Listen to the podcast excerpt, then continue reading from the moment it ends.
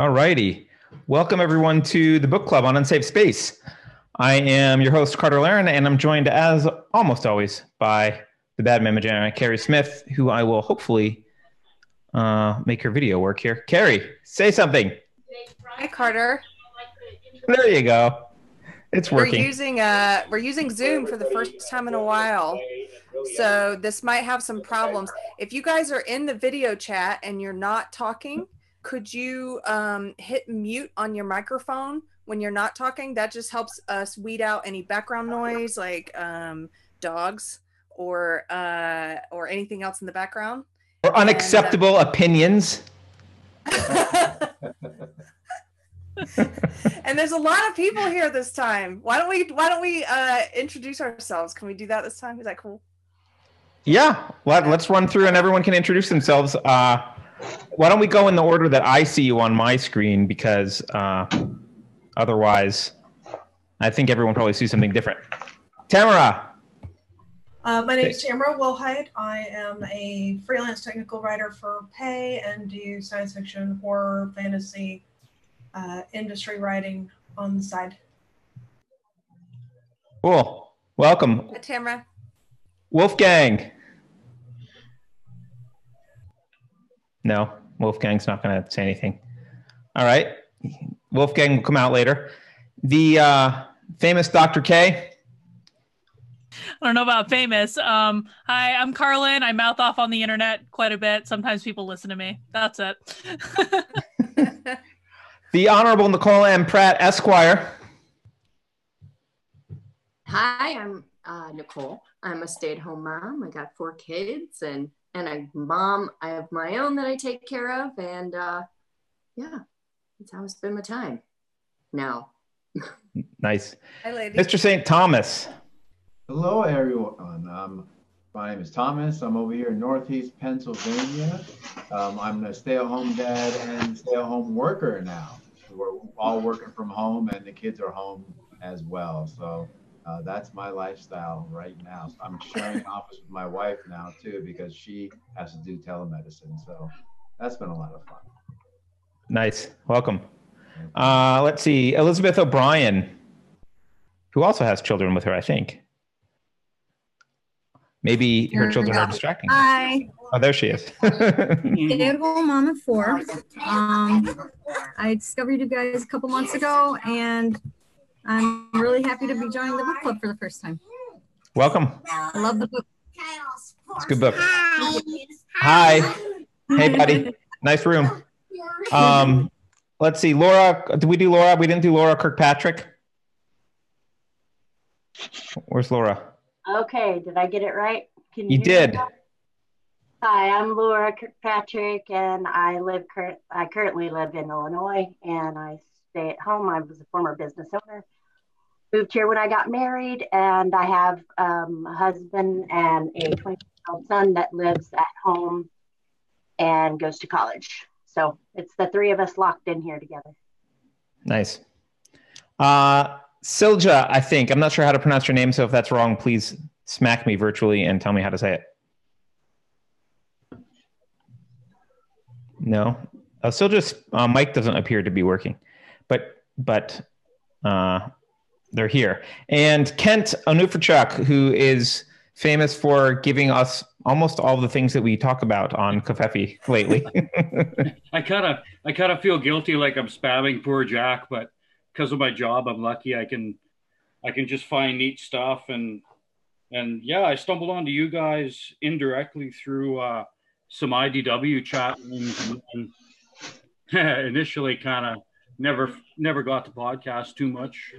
Couldn't really get into it, but then started uh, started understanding that different perspective and what's happening in the SJW community. It's nice to have clear thinkers on the list and lots of clear thinkers and variety of opinions.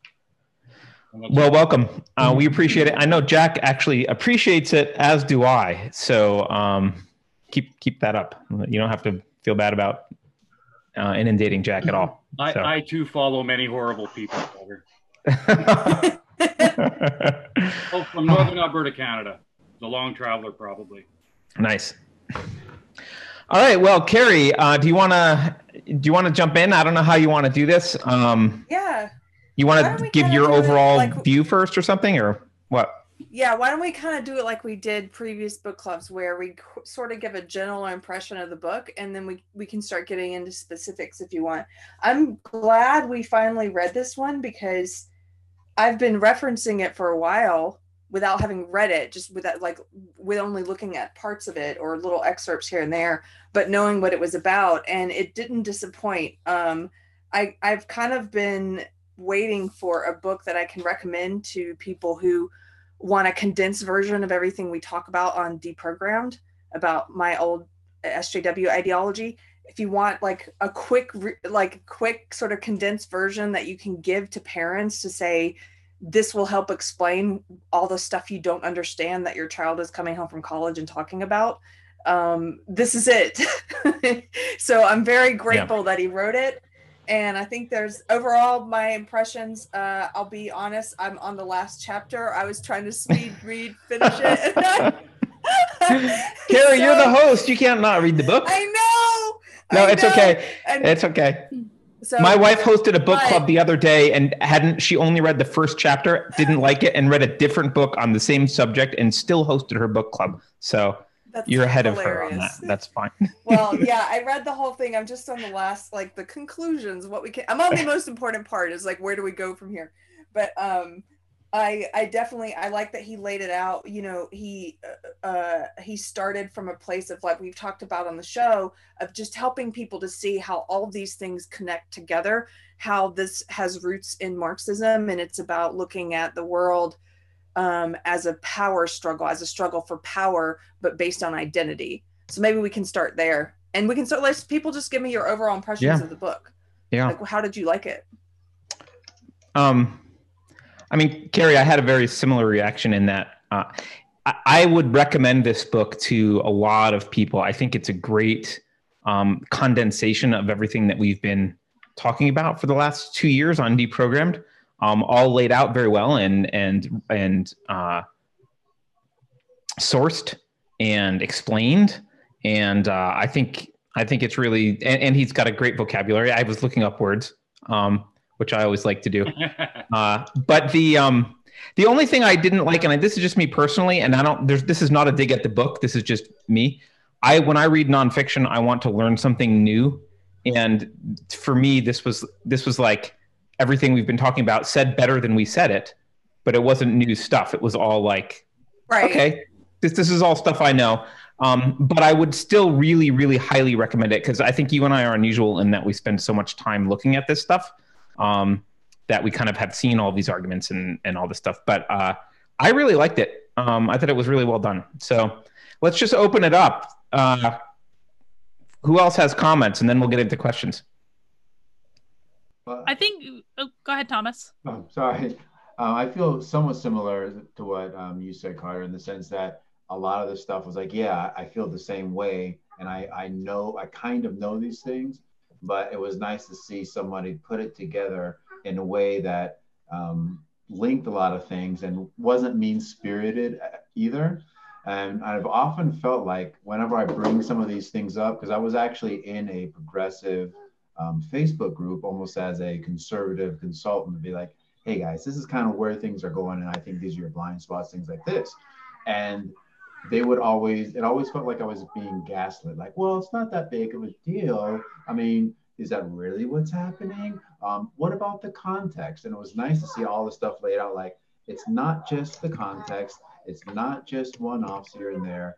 It's really happening, and it's happening a lot right in front of our noses all the time. Yeah. Yeah. He did an excellent job of that. Dr. K, what were you going to say? Yeah, I mean, I, I totally agree with what Thomas just said, and I, I I appreciated it being laid out in just like that very logical way that you know all these little things that we see because it's it's all the little things. It's not like big things. It's like little things that show up in every single part every day consistently in the same way. Um, I thought that was really valuable. But what I really wanted to say was I listened to the audio version, obviously because I'm knitting, and to to hear him read it like with his very droll kind of like British accent, it was the best thing ever. Oh, he Like, read it himself. Oh yeah, yeah, yeah. It was it was very it's like some of it comes across as like so snarky and like I can't even believe I have to talk about this, but I have to. And it was like the audio version is very good. He's he does have like that. Uh, it's it's a humorous book, um, but it's kind of a dry humor. So I think it would be in, enjoyable to listen to him actually deliver his own lines. Yeah, it was fantastic. Cool. Anyone else have thoughts? right to doctor what Dr. K said about the audiobook, like because of my job, I can just dawdle around listening to audiobooks and podcasts through my hearing aids, right? So the uh, if everyone remembers the first couple of pages, the first he does like a little uh, four or five line reading from of some lovely quote from some absolutely brilliant guy, and then that's when he cuts into the lyrics from the start of Anaconda. So I was going to say, Carter, you can edit this sucker out. I've got the audio book right here because I know a copyright. For people that have never heard Nicki Minaj lyrics in Douglas Murray's pillow-like voice, I can make that happen in like 20 seconds. um, are you? Uh, would you play it, or would you um, like? Would you play it physically yourself? Because I don't think that'll trip copyright. Okay, yeah, I got it. I got my phone. I just got to unhook it from my hearing aids. I'll I'll make a happy noise when it's when I get it queued up. The only thing is we're on Zoom, and Zoom is um, very heavily compressed, optimized for voice. So uh, people, it might not work very well, but um, we can read the lyrics though for people. Should we read the lyrics, or do you want to, people to hear them? Someone has to do a fake British accent if you read them. It's all you just volunteered, Dr. K. No, I can't do a fake British accent, but someone else can. Carrie? Great. Whenever he's interviewed, he is such a great interview person. I mean, his interviews are amazing. I haven't seen him interviewed. Oh my Um, god, it's he's so good.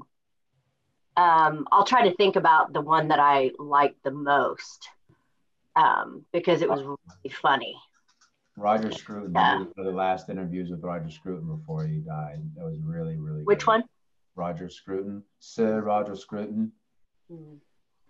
That dude. Yeah. He's just really he's he's really funny, really funny. So, um, Kent brought up something before the show. Kent, I'm just going to talk about your uh, Yeah, yeah, for sure. question. Um, you said the Evergreen College situation was one of uh, your earlier introductions to the IDW guys, and you enjoyed learning more about Brett Weinstein. Um, and then you asked, why do you think he specifically became the target of so much of the fury of the mob during this and the aftermath, um, beyond the email, which was pretty benign? Um, I, can we ask Dr. K first? Because you were interested in her opinion as well, and I don't want to bias anyone. I've got my own opinions about it, but let's hear what Dr. K says about that. About why Brett became the target of all of this. Why specifically Brett more than others uh, is more of a target and, and has received more fury from the mob?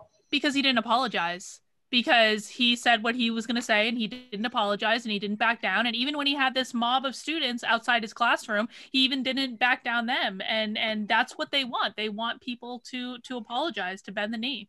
He didn't do it. Yeah, I so that that's my that's my number one reason as well. He didn't he didn't apologize.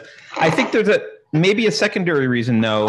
Um, Brett is an evolutionary biologist, and there is nothing more dangerous than someone who knows biology and understands evolution than uh, to the, to this ideology, right? Because they can bring facts and science into debates about uh, gender, trans, race, like everything.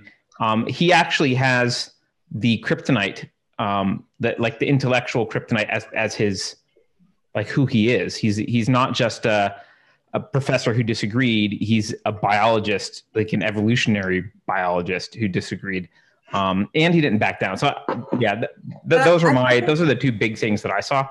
I Um, think also it, it was his background in um, because originally when he wrote his letter against going home, like against forcing uh, white people to not come to class that day, he didn't draw so much on the what you're talking about, which is true, his biological background, but he was drawing on he, he has a you know he's a progressive and he's has a history of advocating against racism and that and he was drawing on that and i think they find that very threatening as well because he's not some right winger that they can he's one of theirs.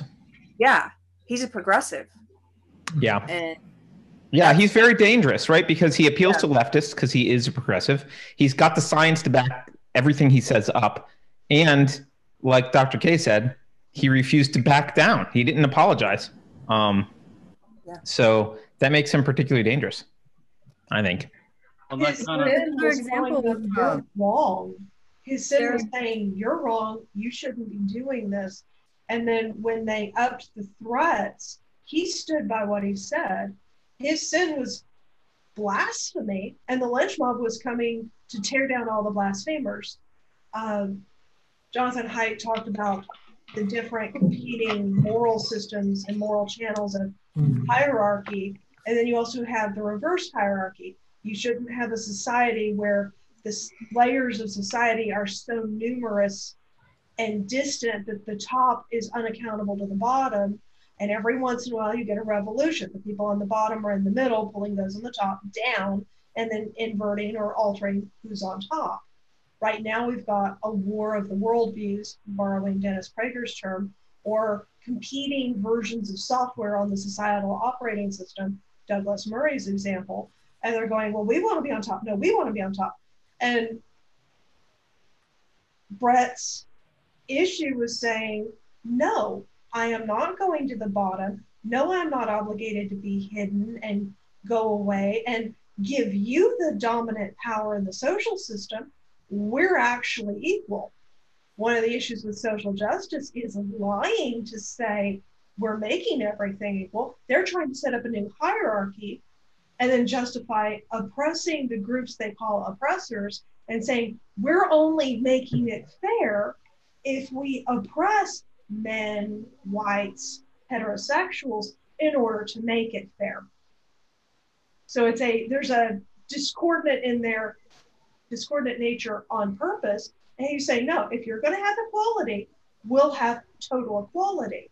But you don't get to oppress a specific group in the name of fairness. So he's challenging the care, harm, and fairness moral channels are the only things that liberals use for Haidt's research.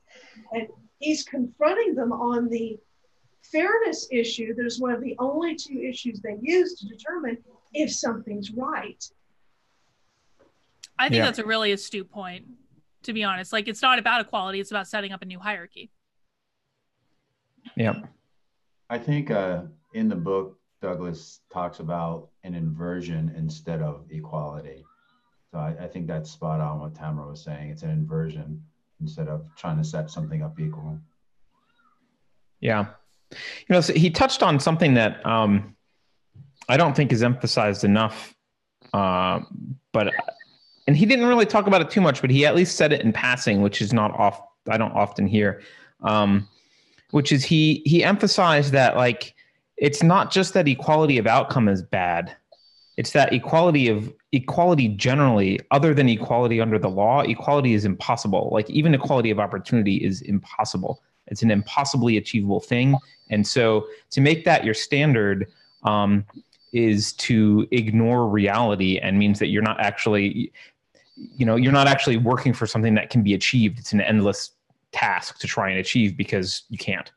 Um, and often I hear people say, well, you know, the problem is equality of outcome, but we all agree that equality of opportunity needs to be achieved. And he kind of in passing ditched that idea as well correctly, which is you can't achieve that either.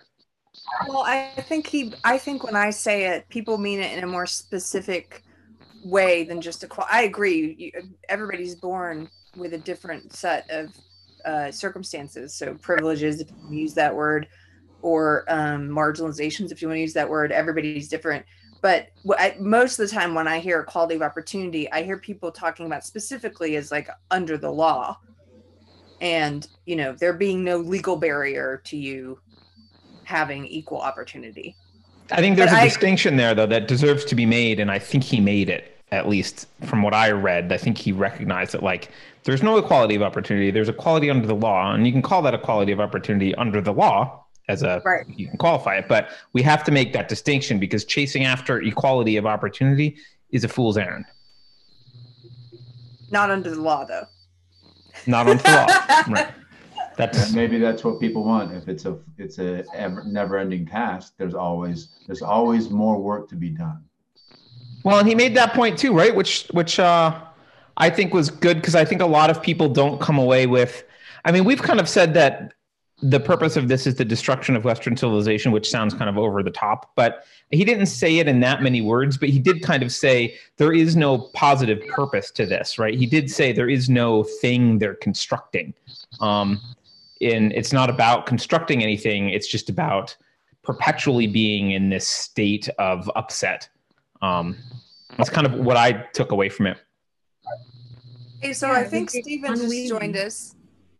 Um, and I was just gonna say, when you're not talking, Steven, just hit your mute button, and that way the camera won't go to you if there's any background noise. Okay, thanks. FYI. But hi, welcome. Thank Welcome. you. Nice to see you finally. Elizabeth, did I cut you off?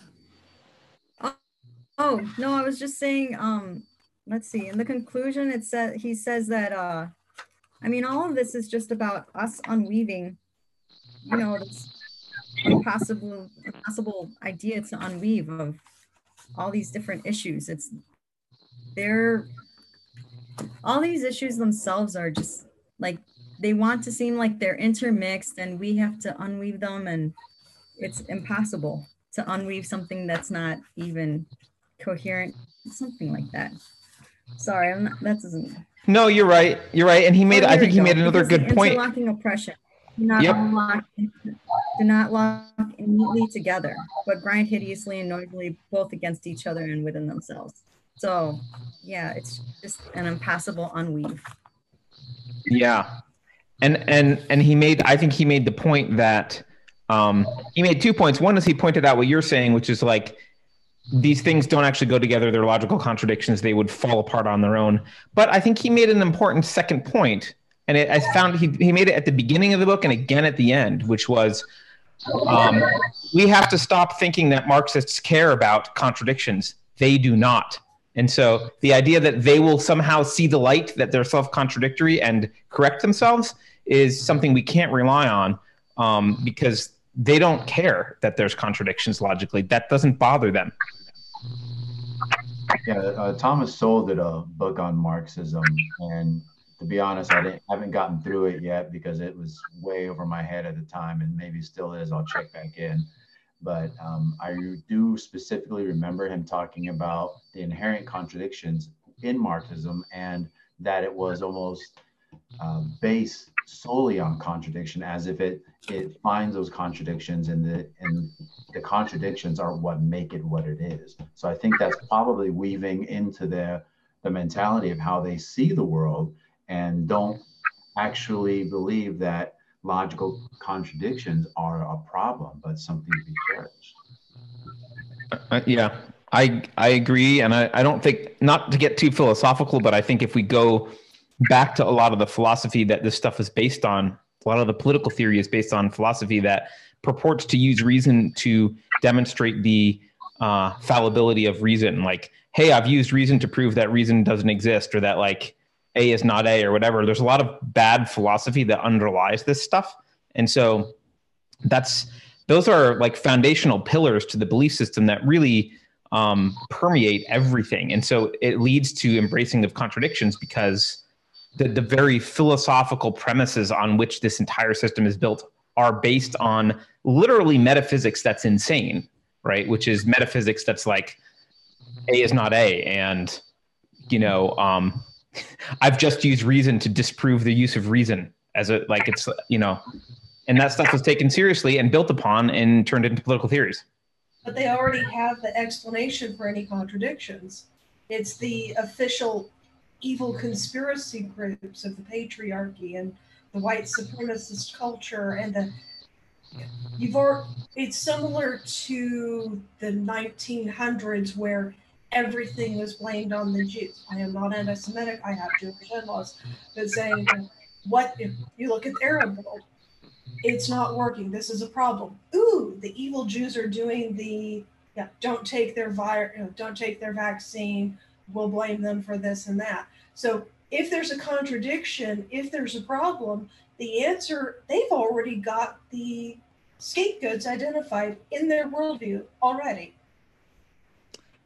Carrie, I, I, was curious to hear from you. Like when you were in this ideology, did you did you know that it was contradictions, or Um, that's a good question. Wow. Yes, but the it was more important to. Okay, let me let me back up. Let me think about this. As contradictions became apparent, I I believed in the ideology that it was good and that this was the way to end racism and sexism. And so, if there was a contradiction, then it became important for me to figure out how to explain it, and not just for me, for it to, for me to do like the gymnastics required to make it make sense to me, even though it was, it was like gobbledygook a lot of the time. But then to go and explain that and to articulate that for other people so that they could feel okay about it. I mean, a good example is the is the way that they redefine words like racism has a new definition now or sexism has a new definition now and that's why it's okay to treat people differently on the basis of races and sex. On the on the ba- on the basis of what their race is and what their sex is because we've redefined those words. It's like oh okay there's your loophole. Now it make now i can go and, and teach that new definition to people and then they'll feel better about the about treating people in this way. And i don't know does that answer your question yeah, I, I was just curious. Like, was there ever cognitive dissonance for you? yeah yeah there were definite moments of like wait a minute but you know before I, I did my whole detransitioning from it there were little moments where i didn't agree with the group and but i felt like something was wrong with me they make mm-hmm. you feel like something's wrong with you so then you're having to like figure out why you're not agreeing and you keep it to yourself that you're not so a good example was um, when everybody in everybody attacked Maria Kang for Fitness Mom. I don't know if you guys remember Fit Mom, um, but everybody piled on her because she did some motivational posters about losing weight and exercising and being a mom. And it, her tagline was "What's your excuse?" and it was her with her kids. And the whole feminist community, what he calls, I love the way he makes fun of fourth wave feminism. He says fourth wave feminism is third wave feminism with apps. which is true. but so the third and fourth wave feminists all piled on her, and it became this huge one of the mob, you know, the mobbings where you've done something wrong. And what she did wrong was that she transgressed and fat shamed by daring to encourage people to work out. And, um, and so I, when that was happening, I felt in my gut, this is wrong. I don't want to pile on this woman, but I also don't want to say anything I'm not going to stick my neck out for her. It was that feeling of like something's wrong in me if I don't understand. I just have to figure out why I'm not on board with it. But you know, I was a coward back then. I wouldn't say anything. I would watch the pile-ons happen. So, are you saying that you um, you got really good at rationalization when something like you would see a contradiction and your the the rider got really good at rationalizing where the elephant's going? yeah the rider is very good at rationalizing because well i think and because a lot of these people and like i did they believe wholeheartedly that they're on the side of good and they don't ever question their capacity for evil or their capacity for do they, they don't so so it's really hard to get somebody to look at contradictions and when when they've been told that you are evil if you don't agree I mean, even in this book, I like the way he points out how, um, well, I hate, one of my favorite parts was on page 100 and then again on page 161. He gets to how they, um, they're very good at saying that there, there's hidden meaning behind everybody else's words. So if you're not in the ideology, that, that nobody can take your words at face value because secretly behind your words there's some kind of racism or sexism there. That's where they use those terms like dog whistles and stuff. Like carlin you may not say something sexist but secretly we know that what you're saying is sexist and it's behind the words right So simultaneously, they say we can't take your words at face value because you're not, you're not in our cult. We know there's dark, evil meaning behind your words that only we can interpret. But simultaneously, they say you also can't take our words at face value. And when we say blatantly racist and sexist things, like Sarah Jeong in the New York Times says blatantly racist things, that's not really what those words mean. And when we say kill all men, that's not what those words mean. You can't take our words at face value.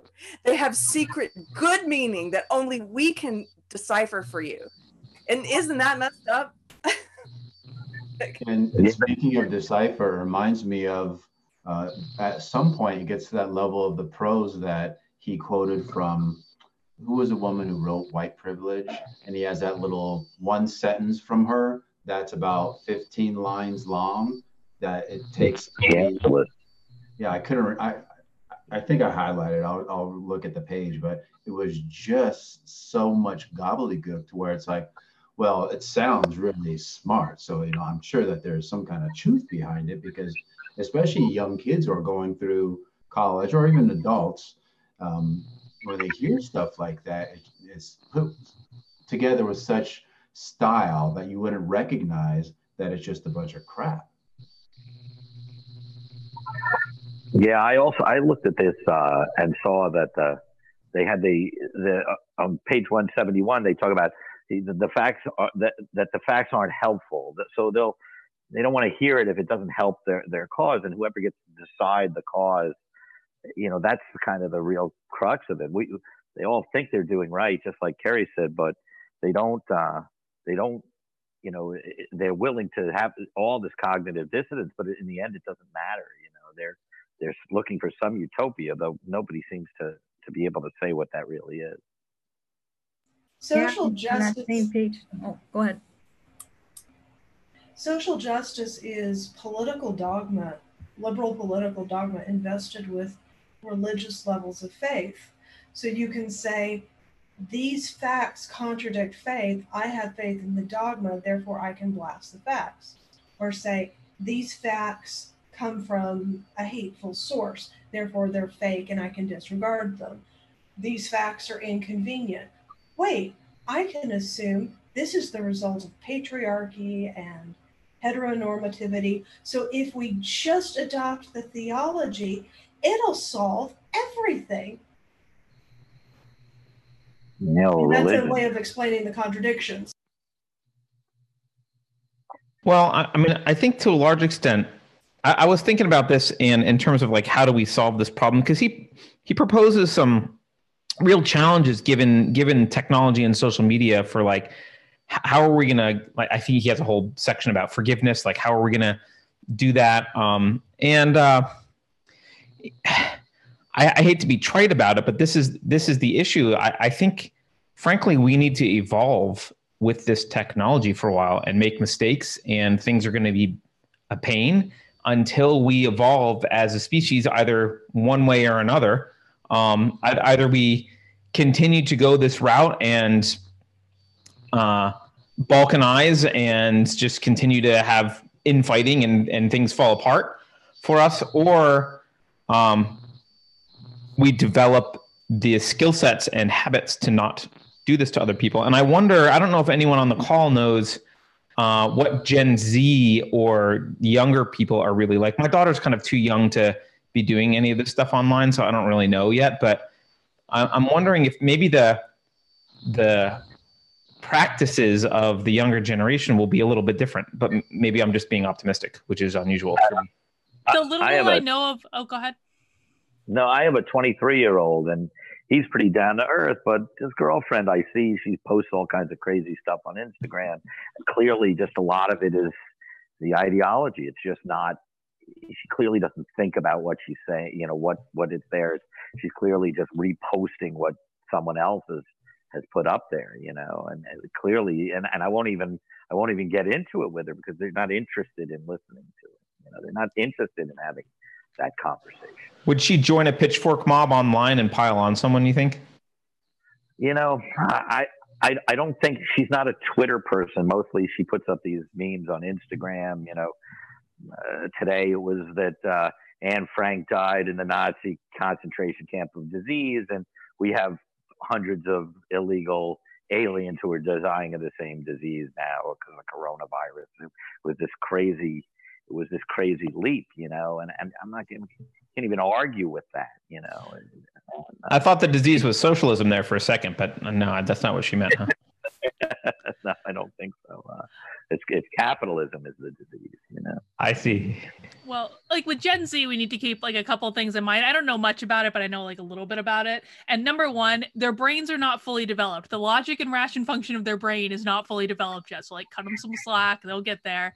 Um, but the other hey, wait, wait, can you pause, Dr. K? Can you pause for a second? Because not everyone knows not everyone knows that and i think you just glossed over something that i think is not common knowledge which is okay. The age at which brain development uh, is kind of but the age at which we're fully baked and I, it's different for men and women but can you talk it's about like, that? yeah it's like early to mid 20s thereabout and so the logic reason function is literally the last part of the brain to to develop fully and you know the part of the brain that develops before that and actually makes most of most of our decisions even into adulthood is the emotional part of the brain and so these kids they are very literally making decisions based on their emotions. They're not they're not fully baked yet. Um, but the, but the other things I know about Gen Z is they are kind of the profile of the generation is following that of like the boomers. So they do actually have you know a sense of of values of morals um a lot more than like previous generations of their age but the other thing that's that's true about this generation is their stress level is very very high for for people of like any age frankly they're they're they're a lot higher than their parents were at their age and so um, i really attribute a lot of that to a lot of this nonsense that's going on that's keeping them in this constant state of stress and outrage and i think it's going to be it's going to be interesting to see how that the, the outcomes of that to be honest I mean, just physically, that's one of the most unhealthy things to be in. Is that like a constant state of stress is extremely unhealthy. Um, yeah. I think Carla, my, do you think it's manufactured stress or is it uh, is it made up stress or is it an actual thing? Because uh, you know, I, I see a lot of screaming and yelling, but I don't I don't see the actual areas of stress. When I you know when I was young, blah blah blah. We, we all had life, you know. We've all been through these things. Yeah, but what you got to understand is that um, ooh, hang on, I just got a bunch of feedback. Um, well you have to understand about stress. It doesn't matter if it's a made up thing or not. If it is if it exists as being true in the person's head then it will cause real stress regardless of if their perception is correct or not. Right. So you're saying uh, dr k that stress is really it's how you uh, mentally respond and you get the hormones released. Whether or not there's a tiger chasing you if you believe it it's then your body responds as if there's a tiger chasing you. Yes. Yeah I think um, my Gen Zers, um, a lot, what I'm seeing, I think, out of them is actually a lot of natural rebellion to the millennials that behave so much like in this madness of crowds, where they might act like boomers in some ways, but it's almost a natural thing to push back on what the the older cool kids lay out as like what you have to think so I and I do think they are under a tremendous amount of stress. And I think it's real. I, I absolutely think it's real. The amount of stress that school puts on them to constantly be focused on grades and achieving test scores in order for their school to get paid and everything that sort of tumbled out after uh, No Child Left Behind. The kids operate under this constant, you know, like you have to get into college. You have to get everything perfect. You have to be extremely well rounded or you're not going to get into college. And if you don't go to college you're a bad person. Kind of constant barrage of influence not to mention they never ever ever get a break. So like i know that you know when i was a kid it was one way and when my mom was a kid it was one way and and we all had our real challenges but these kids never ever get a break. It's constant. The media and the the feedback from their peers. So i think they are under a ton of stress. You know what strikes me as odd nicole though is that and maybe this is just like an old curmudgeon speaking but it seems to me like um, we learned more, but we're under less, but we did less. Like I, I, it seems like kids today are being kept busy doing a lot of things. Their time has there's a lot of demands on their time. There's a lot of like requiring that they um, you know, spend time volunteering or spend time doing whatever it is. And they, they're asked to put a lot of time and effort in, but their actual level of education is far behind my generation and i think probably even farther behind my parents and grandparents generation in terms Oh. of what they're actually learning That's not what they'll say. That's not what they'll say to you though, because I know that my son and his friends think that their workload and that their educational requirements are way higher than anything we ever.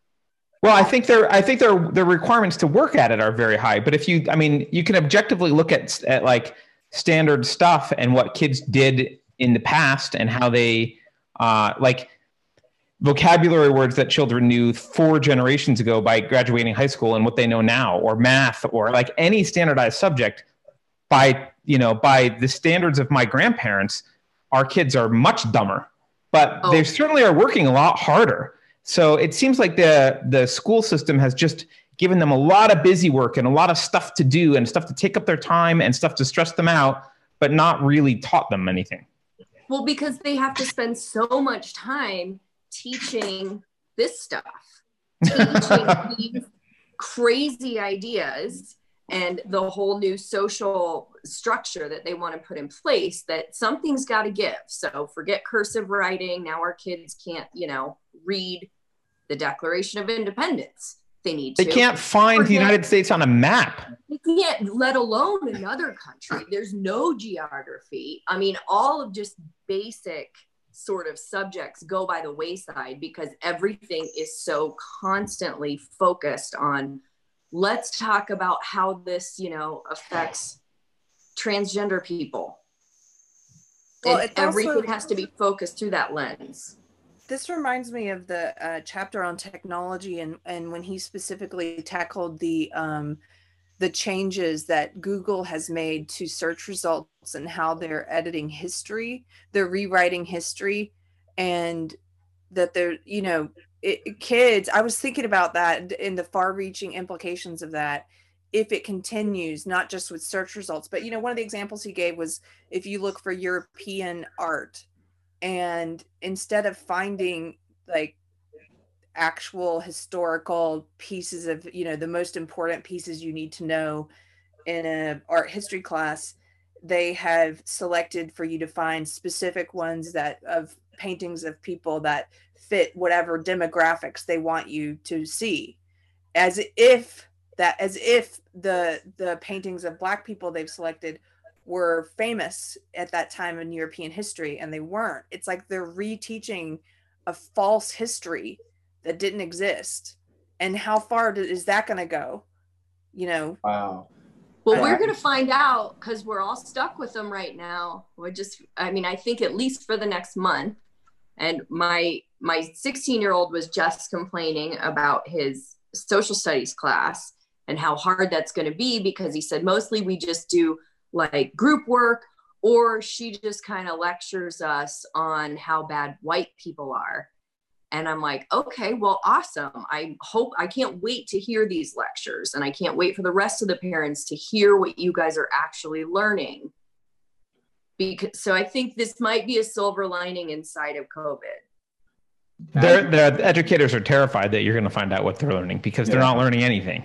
Um, and you know, Carrie, you brought up the Google stuff. That's something that that's one part of the book that actually I feel like I I did learn something about because I knew it was happening, but I didn't have the specific examples that he gave. And the examples I went and I had um, while I was reading, I went and Googled. I did image searches. I went to a I went to a clean browser with no history. Like I made sure you know it was a nice clean search, and he was right. And but one thing one thing that I found out is I also went to DuckDuckGo.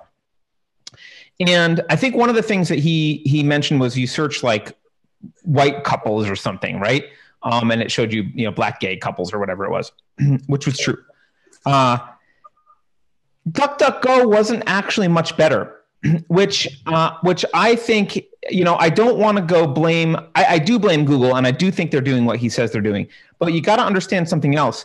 Image searches don't work through looking at the image. Like, there's not a computer with like a great AI system that's got great visual uh, processing that looks at an image and figures out what it is and categorizes it. Images are predominantly categorized through tags, which means that most of what when when we talk about white couples in society, most web pages that talk about them are doing so in a negative light and trying to show alternatives to uh, like heterosexual couples or whatever it is. Um, so if if societies, if web pages generally are doing that, then you will get a biased set of uh, not a bias, but a set of images that doesn't actually represent what you're looking for. And so I because I don't think DuckDuckGo is doing any manipulation like that, and yet their search results were better but not great. Uh, and so that may m- more be a reflection of culture and what people are talking about online and how they're tagging things and how they're what language they're using around images. Yeah. And how do you I account- some of the same stuff? So I'm sorry, Carrie, but just as you said that about European art, I um, Googled European art, and one of the first things that came up is I think it's the um, the creation where um, God's pointing, and you know they've they, you know they're almost touching fingers, but it's all of nude black women. That was one of the first things that came up with the European art. I was like, wait a second, I don't think that's the way it went. I No, mean- Michelangelo totally did that. That that's his original work. Yeah, I mean, I mean, it's it's it's a beautiful thing, and there's an also another one of these two old men making out. It's like I, I just, it is kind of weird, but I I do think what you said, Carter, is very relevant because I think it is very much the way people talk about the things that we're looking for, as opposed to Google giving us what we think we want to visually see.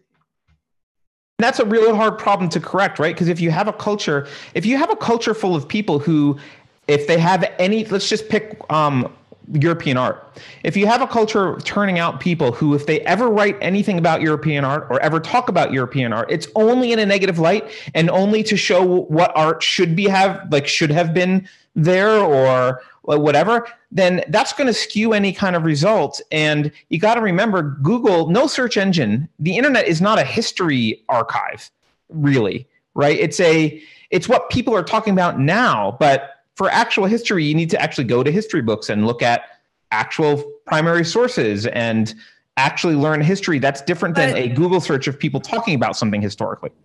but this is infiltrate but this is it's not just google i mean i think google's a great example of what people are history will be skewed through that lens and if they're looking for something like european history and trying to pull images out but it's also happening in academia you know we've talked about on unsafe space before about the colleges that are getting rid of like european art history classes and Right. That, know, that's my point. Is it goes Right. beyond Google. That's my point it goes beyond Google. But um, I'm not convinced it's just about.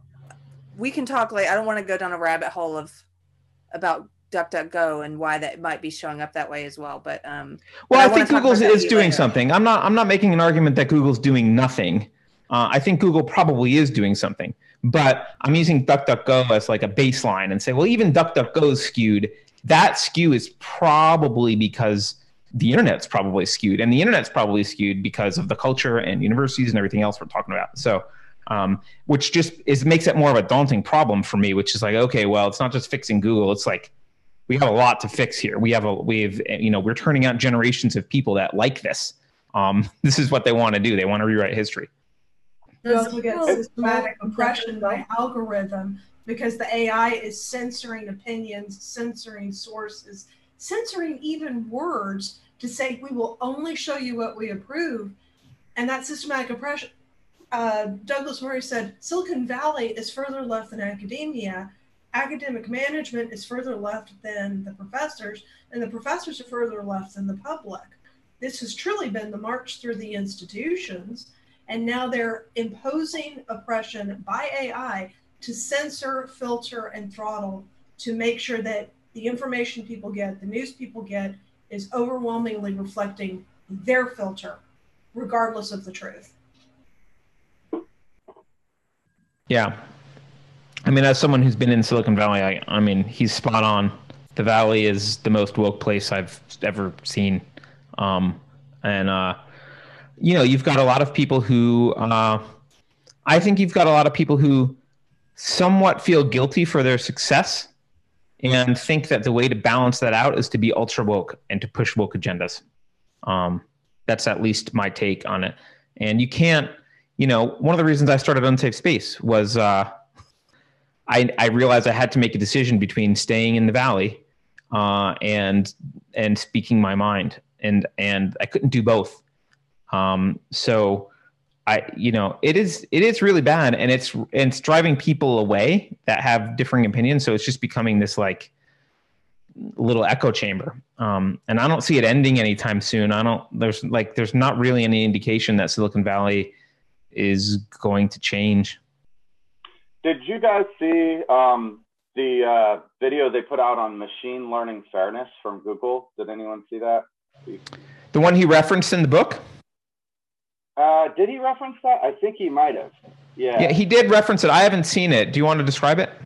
Yeah, it's really interesting because I think it really ties in the way that Silicon Valley thinks about social justice as entrenched, and they are manipulating um, search results, but the way they're seeing it is that we're already biased and they're unbiasing us because if you look up American inventors, there's like a delay and the fact that eventually all inventors will be half black and half white and half male and half female. So they want to debias you by giving you the search results to account for the delay in time by the time that social justice and equality of outcome has been achieved in their sort of utopian viewpoint. So they don't see it as manipulating search results. They see it as, it was a good like three minute video, but they basically just say, this is just what we're doing to try to make it more accurate and fair. I mean, they're extremely arrogant. They do. I will say this: all Silicon Valley views um, the most of America and everyone else as like idiots, and these are dumb sheep that need to be led. And we're gonna, you know, look at just look at how Jack Dorsey talks about Twitter.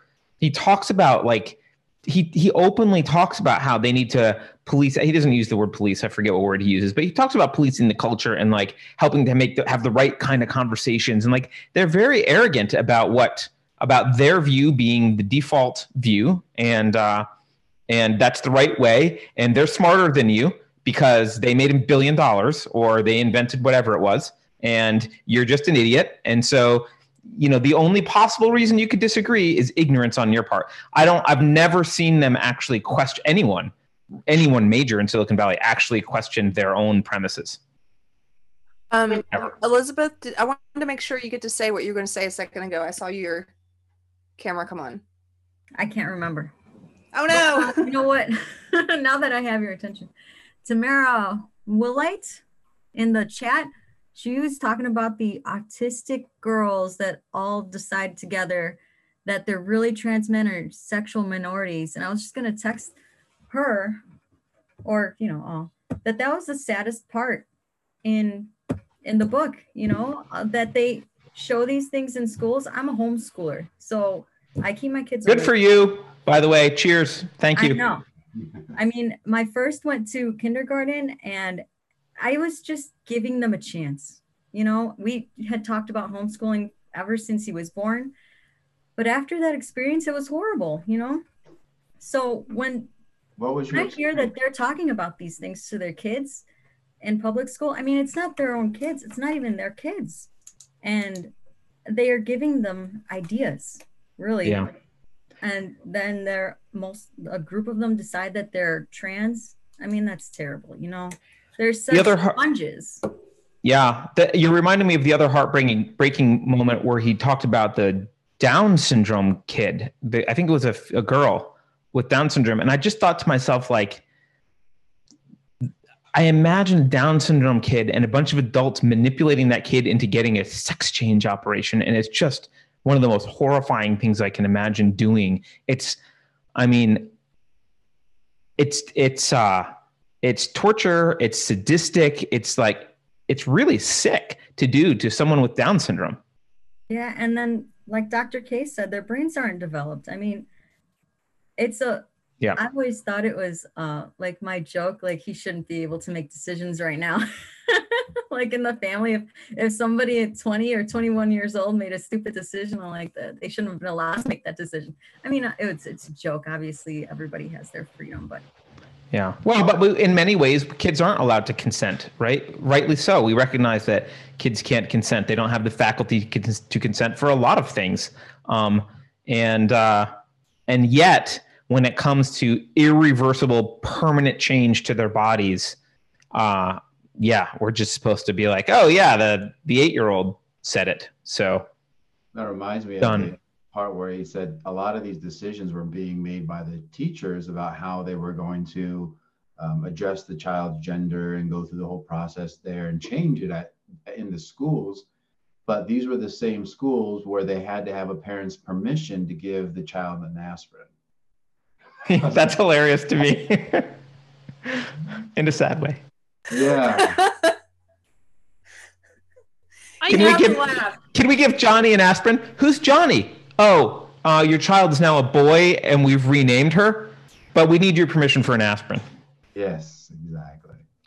I do wonder if that's going to start reversing though, like the the leniency with which they're operating. Because I mean, I think of like that that lawsuit in the UK against um their their health system with that that um well she's back to being a woman now, but lived as a man for a while. And what she said was, you know, if they had just pushed back a little bit, just challenge me a little bit instead of letting it sail right through, I think we're going to see a big backlash coming up as all these people who transitioned as teenagers mm-hmm. realize that maybe that wasn't the choice I should have made. And I, I totally I, agree. We're we're in for a hell of a lot of lawsuits, um, yeah. and rightly so. And it's going to be sweet justice to have these people sued. Um, but unfortunately, the government stuff, no government agency is ever going to be held accountable. No person's ever going to be held accountable. If they win a lawsuit, taxpayers will pay, and none of the people involved will have will suffer any consequences. So that's the curmudgeon in me. I really thought that there was going to be a big change in Tokyo with the Olympics coming up, but those are being postponed because a lot of the a lot of the changes with the trans athletes coming to fruition and then being national, um, not nationalized, but worldwide um, some of our what we think is just a normal fight with wokeness, and some people say, oh, you know, maybe think about the context within which they get. None of that's going to fly when we go to the Olympics and try to put people who are biological males in some sports, whether it's us, Canada, or Australia, or Great Britain. You know, there's going to be places that are going to be like, no, you're done. And it, yeah. you know, I really thought that at the Olympics, it was gonna we are gonna hit ahead, but you know, we're gonna have to wait for that till next year. Hey, so I wanted to point out um, uh, one of my other one of the other points that I thought he made he did a good job of making in the book. Um, and this again just goes back to their contradiction. So one was that con- that idea that you can't trust any words at face value that they have the secret decoder ring, you know, as somebody in chat said, to be able to tell what people really mean. Um, but the other was when he talked about how it's it's weird because it's simultaneously everything is about what identity group you're in and what your race is and what your sex is to these people unless and he does a good job of pointing this out unless you disagree with the ideology itself and then it doesn't matter. And so those examples he gives of uh, peter is it thiel? Is that how you say it? The uh, peter thiel? yeah who's who's you know he was excommunicated from the Church of Gay, you know, because he supported Trump. And then uh, Kanye West, when he came out in support of of Trump, then he, then and I remember SJW sending that piece around. They were it was almost like they were waiting, especially the white SJWs were waiting to see like Carlin asked before, how do you deal with these logically logical inconsistencies? They wait to see what those who articulate the ideology have to say, and then they share those op-eds and they repeat those things. And that's why you notice they all repeat the same talking points.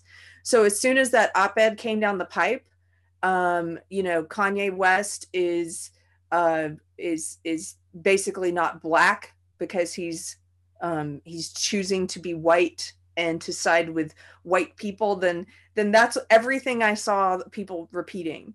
Um, but I thought I thought he did a good job of pointing that out. That it's really it's I still haven't quite wrapped my head around that, but it's like race and sex is everything until it's not, until you don't voice the ideology, and then it couldn't matter less what your. I, so I, I, I carry. I think that it's not. I think actually the this is the way I think about it. It's not. Um, they don't care about race or sex. Race and sex, that oppression hierarchy is not what they care about. That oppression hierarchy is a tool that they will use to achieve political ends. And if the tool is convenient, it will be employed. If the tool is not convenient, it won't be employed. Some other tool will be employed. They will argue they'll they'll argue for reason and logic if if if the person they're arguing against if it will work in whatever situation that they're arguing against. And they'll argue against reason and logic if it won't. They'll argue for um, you know they'll say kanye is not black if that helps them and they'll say he is black if it doesn't if, or sorry the reverse right? He's not black if it helps him say that and he is black if it helps him to say that. I don't think they're about the oppression hierarchy and i think that's the big lie. The big lie is that they care about these people and that they care about the oppression hierarchy and there is some sort of empathy thing going on. That's a lie that's all just a tool that's being used to push an agenda um, and I don't think the agenda is even positive. I think the agenda is, you know, as I've said before, I think the agenda is chaos and nihilism. That's the agenda. It's to destroy the West.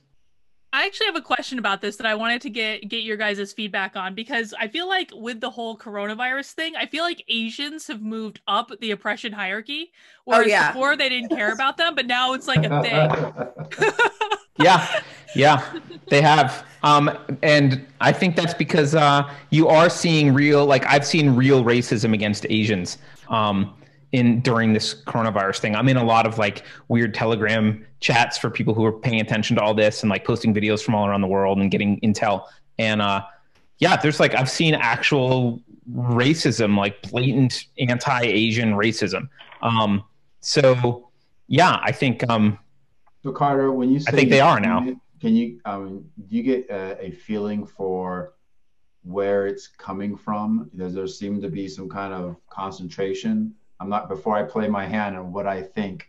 I'm, I'm curious on what you see because I've only seen a few things. Wait, are you saying? Uh, sorry, ask that again. You th- do I s- see a lot of it or just a little bit? Well, I Is that your question? Not necessarily the volume, but do you tend to think that it's coming from a certain area? Um, I can't tell if it's coming from a certain area, but it is like I, for example, I saw like a stereotypical. I mean, I hate to say this, but I saw like a stereotypical redneck kind of person like talk about how they're gonna shoot Asians who come near their house, right? Um, and it was like, all right, and and you know, and they said a lot of really foul things. Um, and you know, it's not like it was accepted in the group. I called them out on it, and then they got banned and whatever. And I was like, look, are we gonna? This group is about prepping for the coronavirus and sharing intel, not bashing on on people for their skin color. But um, so there is there has been some of that, and I know just um, just through my wife that the Asian community is like most of the Asian friend, most of my wife's friends from China or that are like in the U.S. They have not not really been very woke. Like they're not. They're busy making money and kind of capitalist, and they don't kind of they just don't care about this woke crap. They've they're, there's not that group of people, but even they are kind of now nervous because they're hearing stories of people being um, treated poorly and whatever. And I, you know, there is racism in the country, and I don't. Carrie and I have both not said, you know, neither of us has said there's no racism, but um, I think yeah, now that there's now that there's a little bit of oppression, the SJWs are gonna, you know, put well, the, I think they, the they the in there. reasons that Car what Carlin's talking about them moving up eh, on the hierarchy, like you correctly pointed out, they don't actually care. So they don't actually care that there are some instances of this happening now. It's just that they see an opportunity and they use it. And this is a if if if there are news stories about there being um, increased acts of racism against Asians, then they will seize on that and use it to push the ideology. And- Right. And they, they foam at the mouth if they can get a video of someone like being racist because it's like that's a tool they can use. They love it. Right. Um, I actually think they want racism so they can share it around and prove some point they're trying to make. Yeah, it's a very it's very vir- virtue signaling, and you I what I found is um, even when you try to make a point about the Chinese Communist Party, which is a really valid point, then the pushback is automatically that you are racist against the people of China, and it's the very same pattern of behavior where if you have like if you push back against uh, drag queens in the library, then you must be a homophobe or you know it's it's Yeah. the same it's the same pattern it's like you can't have a a real life logical conversation about the propaganda that's coming out of china without somebody smacking you down about how you are perpetuating racism against chinese people and it's like we have a real conversation here for a second You know, Laura, that reminds me of something else that I liked about this book, which I think Douglas Murray was spot on about, which is they they if they cared about certain issues, they would go after the ones that are more clear. Like the trans stuff, I don't know if people know this, but like uh, years ago, I used to donate actually to um, an intersex organization because I cared about intersex kids that were being um, assigned. They really were being assigned something at birth, and I was of the opinion that like it's it's child abuse to perform surgery on a kid. Just let them be themselves. It's you know they don't let them figure out what they want to be later, and they can make a decision later because there are, you know, I think it's like half a percent or less of the population that's no, I think it's a, a thousandth of the population, something like that, that actually has intersex like issues. Um, but they didn't go after intersex, right? They don't talk about intersex. In his book, he points it out. They talk about, you know, Jessica Yaniv. That's their, those are their cheerleaders, or, or those are the people they they rally behind. And the same thing I've, I've seen with China. I have seen some blatant racism against Chinese people, but that's not what people are like. That's not what the SJWs are going after. They're going after people who are who are saying, "Hey, we don't trust the Communist Party. The Communist Party is doing these things. China's lying about their numbers, that's not an anti-China person to say. That's an anti-China government thing to say. Um, and a lot of Chinese agree with that. Actually, if you say, "I don't trust the CCP," I don't. I think they're lying about their numbers. They did blah blah blah. A lot of Chinese people will be like, "Yeah," and they're hurting us too. Like they're they're the victims. Um, but they're not. The the the battle that the left is taking up in this whole thing with respect to making Asians higher in their you know their oppression hierarchy is not the battle of actual like protecting actual instances of racism and going after that it's it's yelling at people who say the china virus or yelling at people who like Or uh, talk about the communist party Yeah. So if I could, ch- I could jump in. I want the silliest they they take the they take the very real and I and I hate this about them. They they it's almost like somebody said they love individual instances of racism because they can then use those and they will take those and they will use it as a almost a battering ram to attack things that are not racism and and to shut down conversation about communist china propaganda for example or like in the case of that woman the um the reporter the new york times editor who who was was on msnbc and made the mistake that egregious math mistake about bloomberg and all of his uh his money and how he could give everyone a million dollars. And then later she said she wrote a whole op-ed about how you know the people criticizing her were all racist. And she cherry picked yeah there were people sending her horrible Yeah, racist things was the, she was the victim. right but that wasn't i guarantee you that was not the the the bulk of the criticism or the feedback but because they can take the actual instances of racism and then say and all of this valid criticism you're just like these guys i hate that Well, listen. yeah i think wolfgang had something to say hold on are you there Yeah, I'm here. Can you guys hear me? yep Yeah, I was going to add something to what Carrie said uh, a while ago about SJWs using uh, the, using uh, the Asians as an opportunity uh, just to push their wokeness. The, when this whole coronavirus thing is over, there'll wolfgang can you get closer to your mic because you're like a couple words are audible and then the rest is not How's this? much better All right. Yeah. To add what to what Carrie said earlier regarding using Asians as an opportunity to push their wokeness, when this whole thing passes over, they'll forget uh, the Asian community. And the reason why I say that is, uh, if you re- if you remember back in 2015, uh, at the Claremont McKenna College, there was a bunch of students gathering together, demanding a safe space. They had their signs, their megaphones, demanding uh, the college to give them a safe space. And they were listening to students give their testimonies. when one of the students gave a testimony, an Asian student, uh, just uh, telling her story that uh, she nearly got ran over by a car, and this guy yelled out, "Go back to your country!" But when it turned out uh, the driver was black, and the Asian student said, "Racism come from anywhere," the students basically tried to shut her up. Some yelled at her and told her, uh, "Racism is prejudice plus power." And one other student tried to get her to wrap up uh, her talk, and so she they could just move on.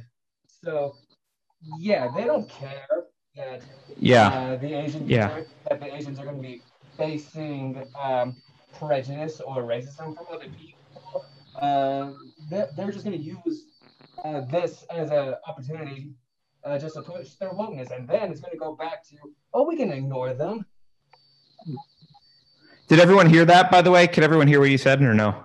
Yeah, and um, Basically, my original question to you, Carter, was something that I I felt like I was trying to watch and see what happened because I I on my Facebook feed I still have a lot of Marine Corps friends and they don't give a shit about posting stuff. They'll post whatever they feel like whenever they feel like it. So I get to see a lot of things that I think a lot of my friends don't see.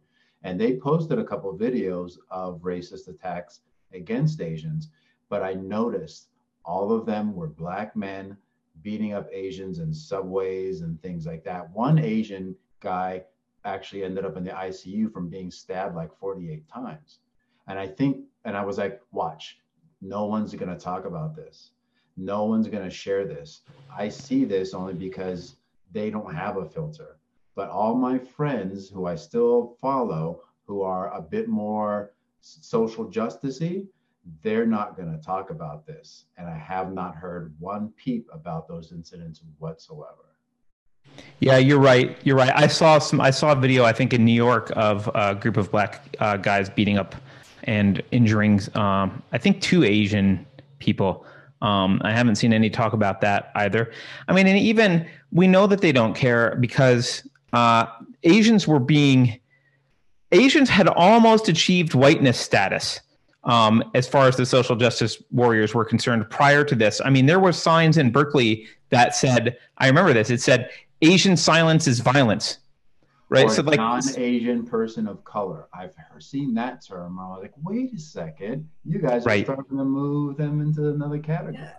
right. And they don't, they hate, let's just be clear.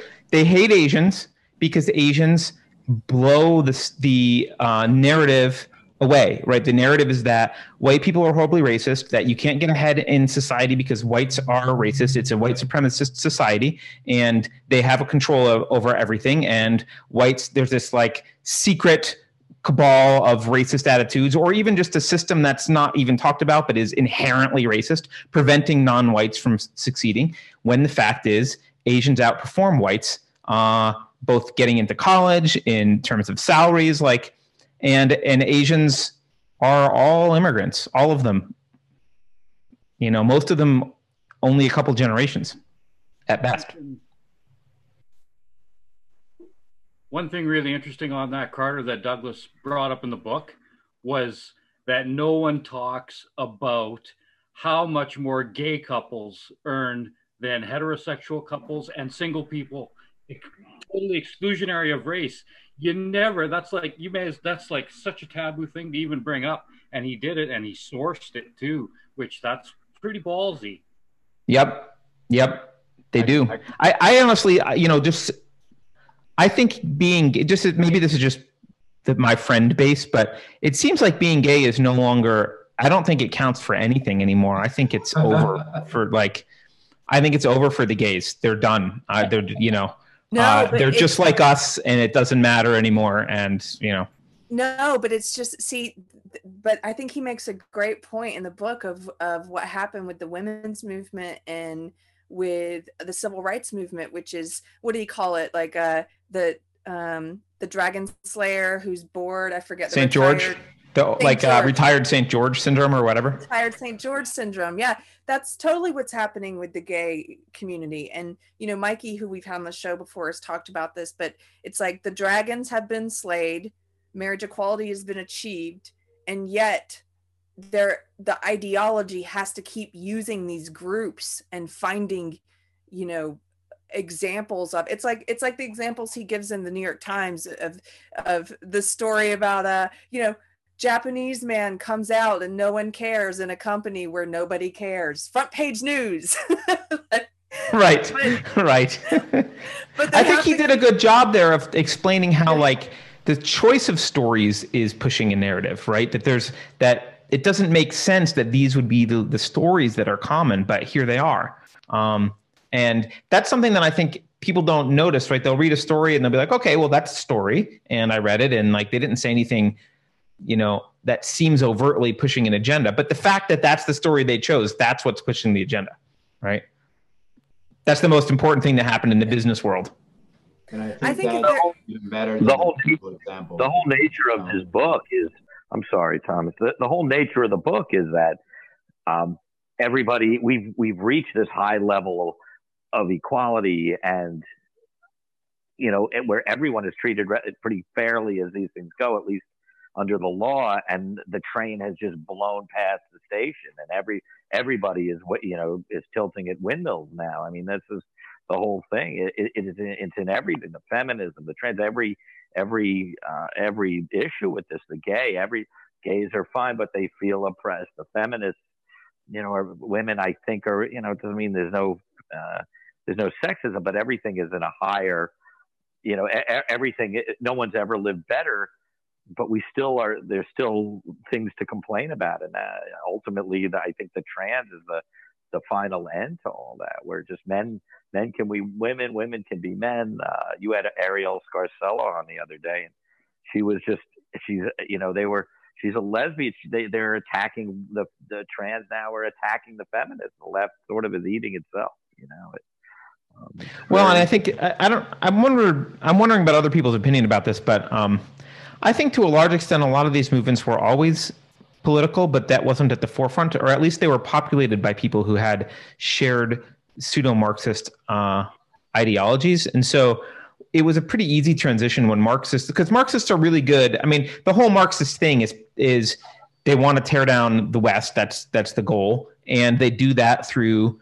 Um, creating strife traditionally between classes but um, when they're when they when they need other people to fill the void i think it's actually kind of easy to to go to a group that you know their goals have largely been achieved um, but they kind of share a lot of the sentiment of the marxists. They may not be explicitly marxist but i actually think a lot of these groups have shared a lot of the political ideology to a large extent. So it's easy to kind of mobilize them into this new for you know for this new cause um, and just help them to keep going and tell them like well you're not done fighting because you know we haven't taken down capitalism yet and that's really the end of your you know that's the goal I mean, I wonder if there's something to be said for like they've built a sense of community around fighting these issues. I mean, a couple years ago in LA, the Gay Pride Parade was renamed the Resist Parade. Like they've literally built community around these issues, and I wonder if they they feel like they're going to lose that community or lose that acceptance or lose that belonging, and they don't know another way to build it.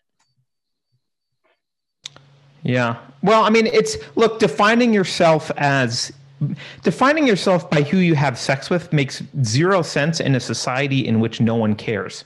It makes a lot of sense in a society in which you're persecuted and ridiculed and like treated differently because of it and you have like political aims to that you need to achieve. And so you can all gather together and say we might disagree on a lot of things, but we have this shared sexuality that is being uh, uh, marginalized and oppressed, and so we need to fight for equality under the law with respect to our sexuality. But once that's achieved, um, I think I think people who want to continue defining who they are based on who they sleep with, to me, that's just uh, no matter whether you're heterosexual or or gay or whatever.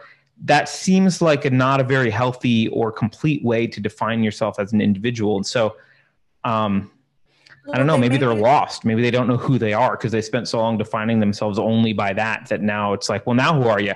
Right? You're not fighting for gay rights anymore because you have those rights. What are you now? Yeah, And maybe they don't know the answer. That, um, this is something that Professor Allen talked about on Deprogrammed. If you guys didn't see it, we got to um, do a great interview with him. It was one of my favorites, and Nicole in chat is the one who put us in touch with him. So thank you, Nicole. But he talked about um, asking students in his class to tell him who they are and and students have been trained now to say all of the and you see it on twitter too in the bios and they just list all their identity groups and they're like you know i am white fat gay you know depressed i have bipolar disorder and i'm differently abled. And he's like that's not your identity. Like who are you? Tell me about who you are. Something about And- acting, how you behave, I think. yeah. and so they focus on the wrong things. And i think um i think this maybe it's a matter of getting people to like you said they don't know who they are anymore carter. And, and like dr k is saying they get a sense of community from from this identity but at the end of the day it's like it's empty.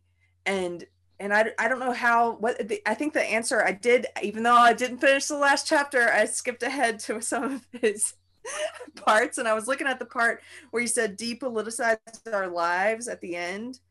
And uh, it made me think of when i was being taught all this stuff in college in women's studies it was a big slogan at the time the personal is political it was something that was said all the time the personal is political. They encouraged us to try and politicize ourselves and our identity and to make everything political and everything the responsibility of the government and everything some shared experience among identity group within this identity group of women you know and so i think part of the answer there is is what professor allen was saying was like getting young people to explain and tell you who they are outside of all these stupid categories And it reminds me something that um, Carter and Carlin were just discussing about identity and community. Now, if you're part of a community that has a very specific goal, once you get to that goal, what's the purpose of that community? And is that somewhat a little bit different when your community is much more spiritually based, which is a journey that never actually ends? And as we move away from stuff like that, is that in part why we have the problem with these people doing that and why the train goes off the rails as they hit their goal because now what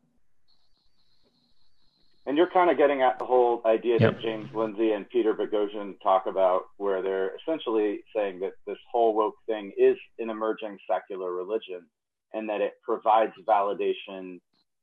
Um, we validate identity. That's why kids are identifying who they are by what victim groups they're a part of, because it provides a sense of camaraderie, just like you would get from church. And he talks about how being saved has been replaced by being woke and being witnessing is calling people out and all of this stuff. It's, it's just completely replaced. Um, it's a religion.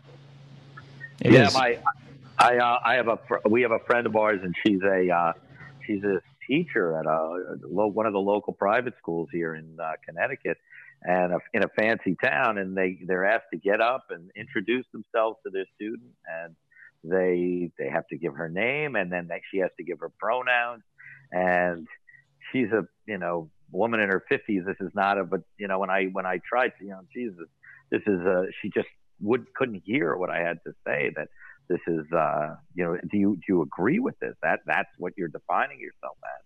Nope this is the science. You know, she had no she wasn't ready to to hear anything different. And uh and I just wanted to also say that we we had we had talked you were talking about that, that it really isn't about the the the gay the the the feminism whatever it's it's true because they're they're morals of convenience. Everybody sits and screams on you know Doug Murray was talking about this girl screaming on the Yale campus. It's very easy here on Yale campus, but they're not screaming about oppression of women in Saudi Arabia. There's no, it takes no, it takes no, uh, no courage to, to scream at Yale. And, you know, this is, no one's really willing to, to, to really put themselves out with this. I mean, they're luxury beliefs, right? Only a super successful uh, culture and a super successful country can can provide these students with the luxury of sitting around and getting so upset over such trivia all the time. Um, it's really a it's a sign of, ironically, it's a byproduct of success and leisure time that we can care So- about that kind of stuff. which brings up the whole thing which i was thinking a lot about this week because there's been kind of a turn down the volume of all the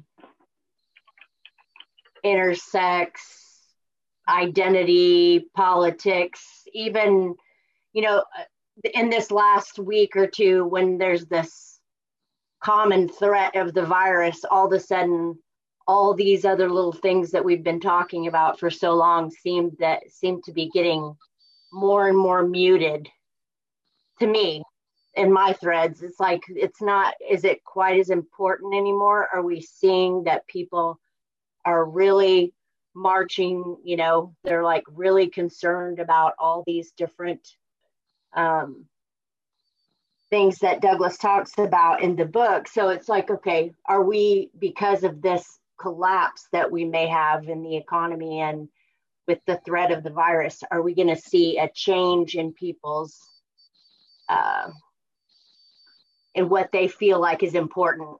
Will will they need to keep on with making sure that everybody has their pronouns correct or are we going to be more concerned about other things I feel like I feel like we are like um like it is going to start to take a back seat, but they're trying to figure it out, man. I've I've seen an uptick of it in the last like several days, especially. It's like they retreated for a little while to figure out how to handle it, and now they're starting to come back.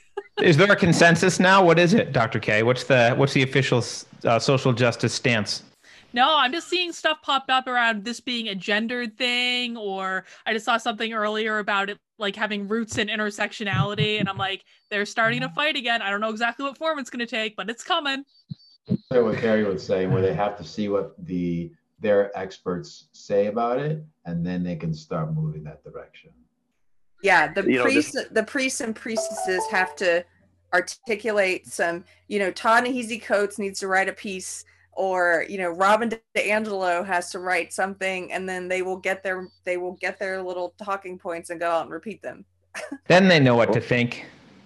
Yeah, there's there's going to be a lot of money that's uh, up for grabs now. It's just going to it'll be interesting. Um, there's two trillion dollars, and some of that's going to go to this sort of thing. So people are going to buy for that. Yeah, absolutely, it is. Um, can I just? I want to make a clarification about something because uh, Taya, hi Taya, was in chat. I don't know if she's still there. Taya's Taya's very upset that we're using the word Marxism. I know I'm very upset. I don't want to mischaracterize. She's pointing out that these don't. There's not an economic theory behind this. Blah blah blah. We're not technically Marxism is an economic theory. That is, she's correct. We're using Marxism as a it's a version it's a it's an offshoot from marxism it's not an economic theory but it uses marxist principles and marxist methods to accomplish its own goals so they're not actually going at they're not they're not trying to implement marxism per se maybe some of them are uh, but they're using the language and methods around Marxism, replacing class struggles with group struggles. They're not having economic goal necessarily. They think like um, I think their goal is just nihilism. Um, so I don't feel bad saying Marxism because I think people understand what that means, and we're not meaning the economic philosophy of Marxism, when we're saying it. Yeah, and I think that um, Douglas Murray did a great example of a whole chapter linking a lot of the Marxist ideas to what's going on, specifically where he, I forget the name of the specific book, but he goes through a book where they actually talk about the process of taking those theories of the struggle between people of class and saying, well, the workers weren't smart enough to rebel. So we have to now start getting these other groups together and getting them on the same page. But the problem is that there's so many working class people who are racist, but we have to get them together with colored people. So, and it wasn't like any um, abstract or something that nobody's referencing. He, at the time of writing the book, that literature itself had more than 16,000 references to it. So it's not like he's getting obscure. That's what I'm looking for. It's not like he's getting this Right. obscure book from out of nowhere. It's like, no, this is the Bible from which identity politics comes from. And they are not shy about talking about its Marxist roots and publishing the run up to the book in a Marxist magazine. So Yes. I often try to convince some of my progressive friends, say, hey, there's some Marxist stuff you're saying here, and I'll point it out. And they get really frustrated. But it's like, it's all the people that you learned your social sciences from talk about this stuff, reference it, and they aren't they aren't ashamed about it. They're totally open about it. I like. I think you're talking about uh, when he talks about Laclau. Is that right? Yes. I like that he included that. Yeah, because I wasn't as familiar with him. Um, I- we read a lot of Foucault when I was in school, but um, and I think we read this guy too. I just don't remember him as much, but I like the the pieces that you're talking about that he included, where they're specifically saying, like you said, hey, we could. I mean, essentially, they're like, we could get all these different identity group struggles and harness them for our purposes. I mean, they kind of just lay it out. It's What page was that? What what chapter was that with the Lacau? How do you spell that? That was on the Marxist chapter. I feel like it was chapter two or something, I or was it an interlude? Yeah, chapter Yes. Fifth the page Marxist 51. Foundations. Fifty-one. Yeah. Yeah, it was the interlude. Yeah, between the first and second. Um, yeah, it says page 55 to to 58. yeah. Yeah. Oh, I have So, a few there was- about that. The I leaders are. to. Uh, Oh, I'm sorry. Go ahead. no, no, good. I just I have a bunch of notes. So it's for that one. Uh, the leaders are unclear about how to find a way through complexities. Um, Marxists determined to pull together all social movements under one umbrella to fight uh, the group with power or their enemy, something like that. They're, they're just using that same idea with different groups of people. But I- they're, and it, it reminds me of kind of what we were talking about before, where we we're saying they're not, they're just looking for tools. So now here's these groups that are the new tools for this end that they want. So let's see how we can put these tools together.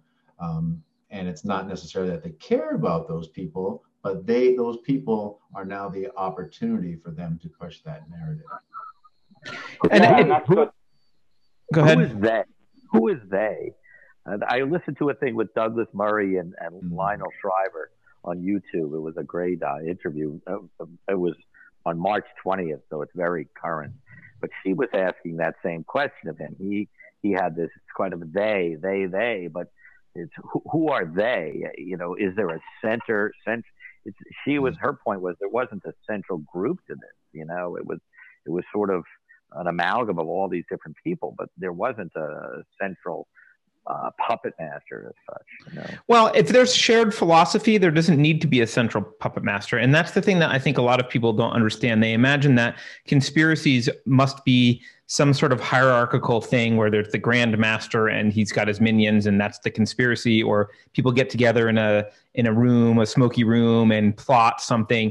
But if you if you have a generation of people, let's just say you have a generation of social scientists or philosophy professors in college that all share or most of them share the same foundational elements philosophically uh, you don't need you don't need a conspiracy. It just happens as if there were a conspiracy kind of organically because they're all marching towards the same inevitable end um, because they're they're all using the same methods. Um, but there are examples of they if you want to if you you know a lot of people will mock when you say like oh they're commies right but the soviet union literally said like they had they literally did this they they knew one way to get uh to foster unrest in the united states was to encourage race wars and they funded they funded groups with a specific intent of like creating racial disharmony in the US. So in that sense there was an actual they. There really was a they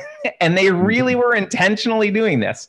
Um, Well, and I'm sure they lots of people were swept up in that and it can continue without the Soviet Union because it take, took on a life of its own. Well, look at what they did. Look at what uh, with all the talk about Russian interference in the last election. What what most of the media uh, doesn't talk about is what the Russian trolls were doing on Facebook. They were playing off of uh, these these already deep ideological divides over this ideology.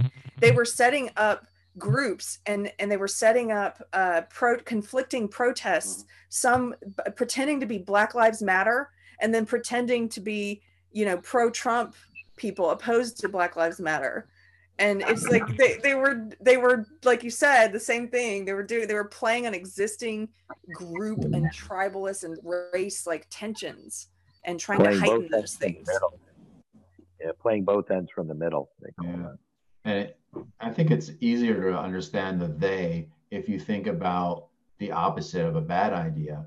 I mean, just think about the founding fathers and where those ideas came from and how something positive. It wasn't like there was one group of people that said, hey, we're going to push this idea and it became a part of our ingrained um, structure and our culture. It was something that slowly grew, and positive things can do that too. It doesn't always have to be negative. So it doesn't have to necessarily be like Carter said, some hierarchy, but those ideas and those cultures grow through hundreds of years or decades.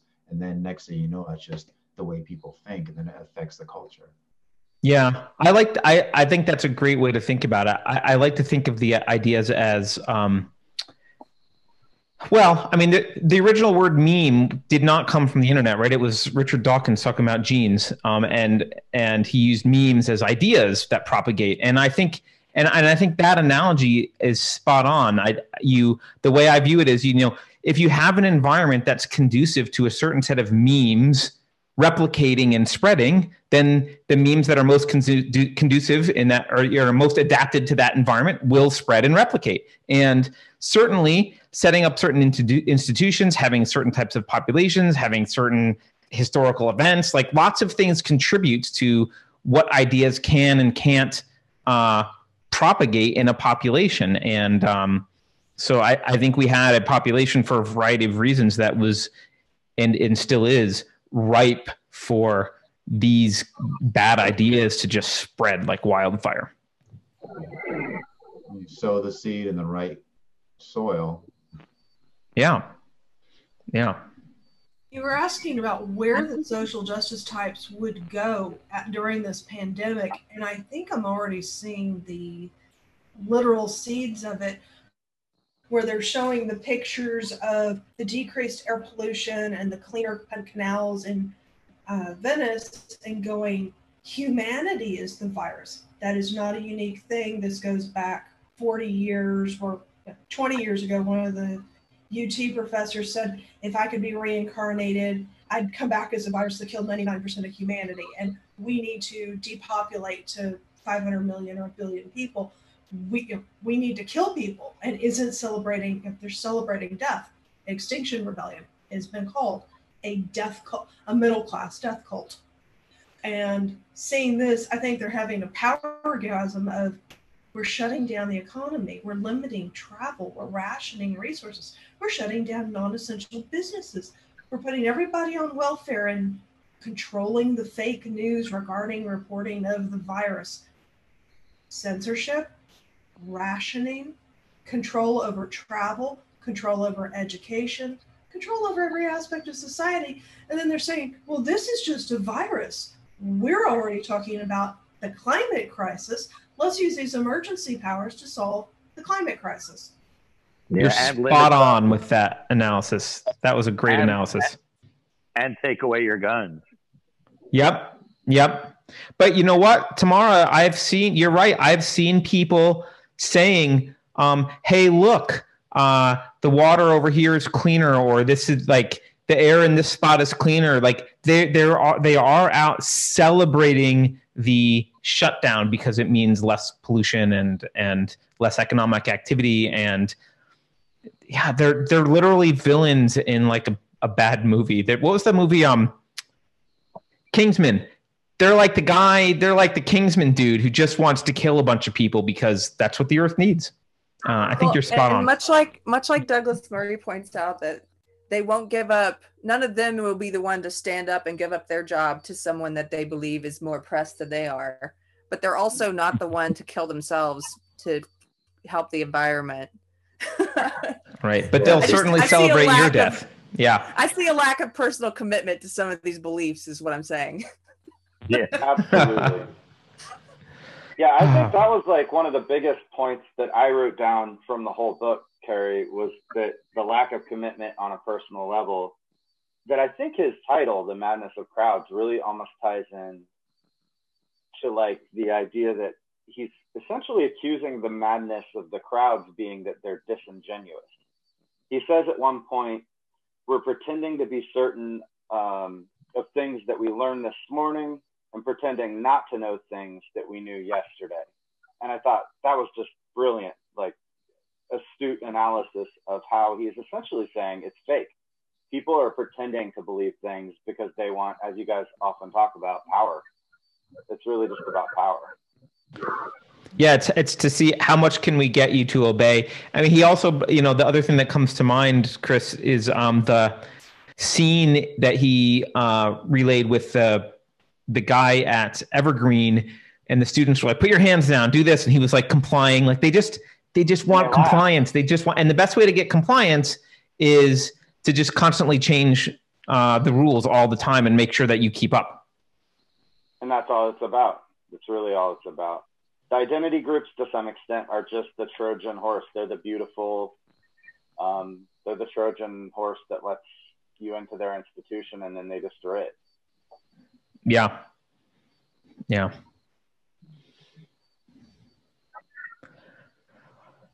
I don't know. Anything else anyone wants to talk about, or should we wrap it up? It's been an hour and 45 minutes. Carrie, do you got anything? I got to go to the bathroom soon. So let's get final thoughts. TMI, Carrie. TMI. well, they are. Uh, I don't know. They are a death call. I. You know what? One thing I didn't like about this book, the only thing about the day. Oh, sorry. Go ahead, Elizabeth. Go ahead, Elizabeth. No. Now you're muted. Why is she muted? Sorry. Can you? I can't. Yeah, we I hear can't see most of you. Can you hear me? Yeah, we hear you. Okay. I wanted to say something about the they. I can't see you guys, so I'm sorry. Um, my husband and I have uh, arguments all the time about who's the they, and the um, mainstream media is controlled. You've seen, have you guys seen that meme where it's controlled by like six major corporations? Yeah. And uh, there was a recent somebody posted a video of all of the different networks and uh, played them simultaneously, and they were all saying the same uh, keywords and uh, sentences. And yes. it's really scary because you know that just enforces the the point that there there has I think there is a they there is a group of people that are trying to control all of these agendas because Murray said at some point there was um, all these issues at, were almost non-existent. And then at some uh, around 2007 i think or 2015 i can't remember what year but he said they all reemerged so i think and i hear my family especially uh, repeating the news and their whole issues as their new agenda their own personal new agenda so i think there is a there I, you know what, you might. That's an interesting point. That video, if anyone hasn't seen it, I don't remember the. I'd put post the link, but I don't. I don't have it handy. I don't remember where it is. But that's an awesome video because they and but it happens with multiple things where they'll um because this has happened over and over again. There'll be some talking points, and it's not clear where they're coming from, but all the networks say the exact same. They use the exact same language um, all the time. Easter worshippers instead of Christians. Yeah, and I'm still not convinced that means that there's someone giving them orders. I think it might just mean that they kind of talk to each other and kind of like, oh, this is an important story. Yeah, we should talk about this. And like they kind of all just have the same language by default in many ways. But um, you know, they're certainly not. Uh, they're certainly not independent thinkers. We know that the, that media isn't thinking and deciding what to do anyway, like independently. They, are all pushing agendas and they're all pushing the same agendas, basically. Uh, EC Homer says the Bilderbergs. Yeah, I mean, there is the Bilderberg group, which not a lot of people know about. It is a thing. Um, the Bilderberg group meets, I think it's annually. Uh, I don't even think U.S. presidents are invited all the time. Maybe sometimes. I think Obama got to go. I doubt Trump gets to go to Bilderberg meetings. Um, I have a friend of a friend who uh, was on the steering committee of Bilderberg. Group. She's like a very well connected person. Um, they're kind of crazy and spooky. Um, so, does everyone know, know what I'm talking about, about? No. No. Look up the Bilderberg group. Uh, it's not a. It's like a weird thing that sounds like Alex Jones would rant about it, but it's it's real. They meet. They are basically an elite group of I don't know one to two hundred. I'm not sure the number people. Uh, they are. It's like the Rothschilds.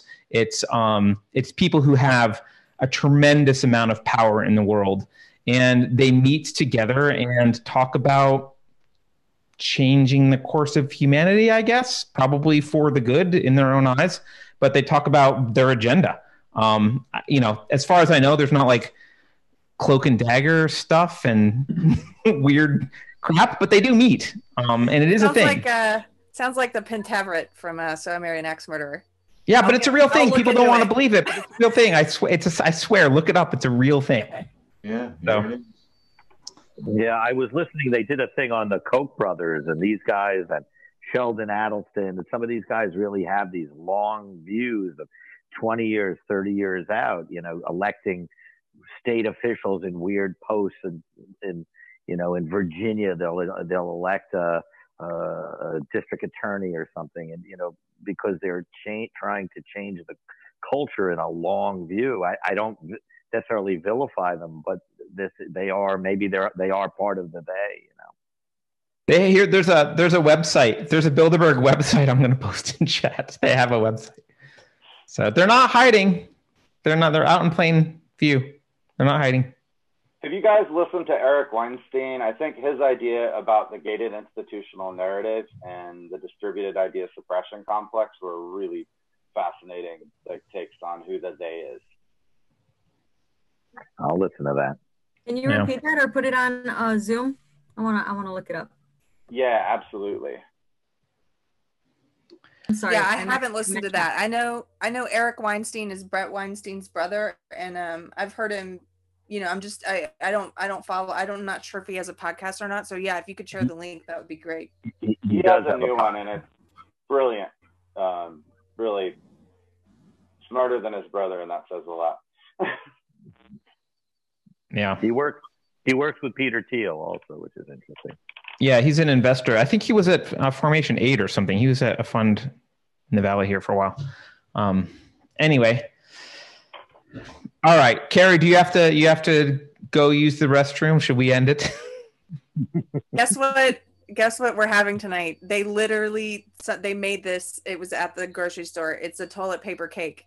It's a cake that's made to look like toilet a roll of toilet paper. Some genius was like, "Let me make this cake. It'll be popular," and it probably was.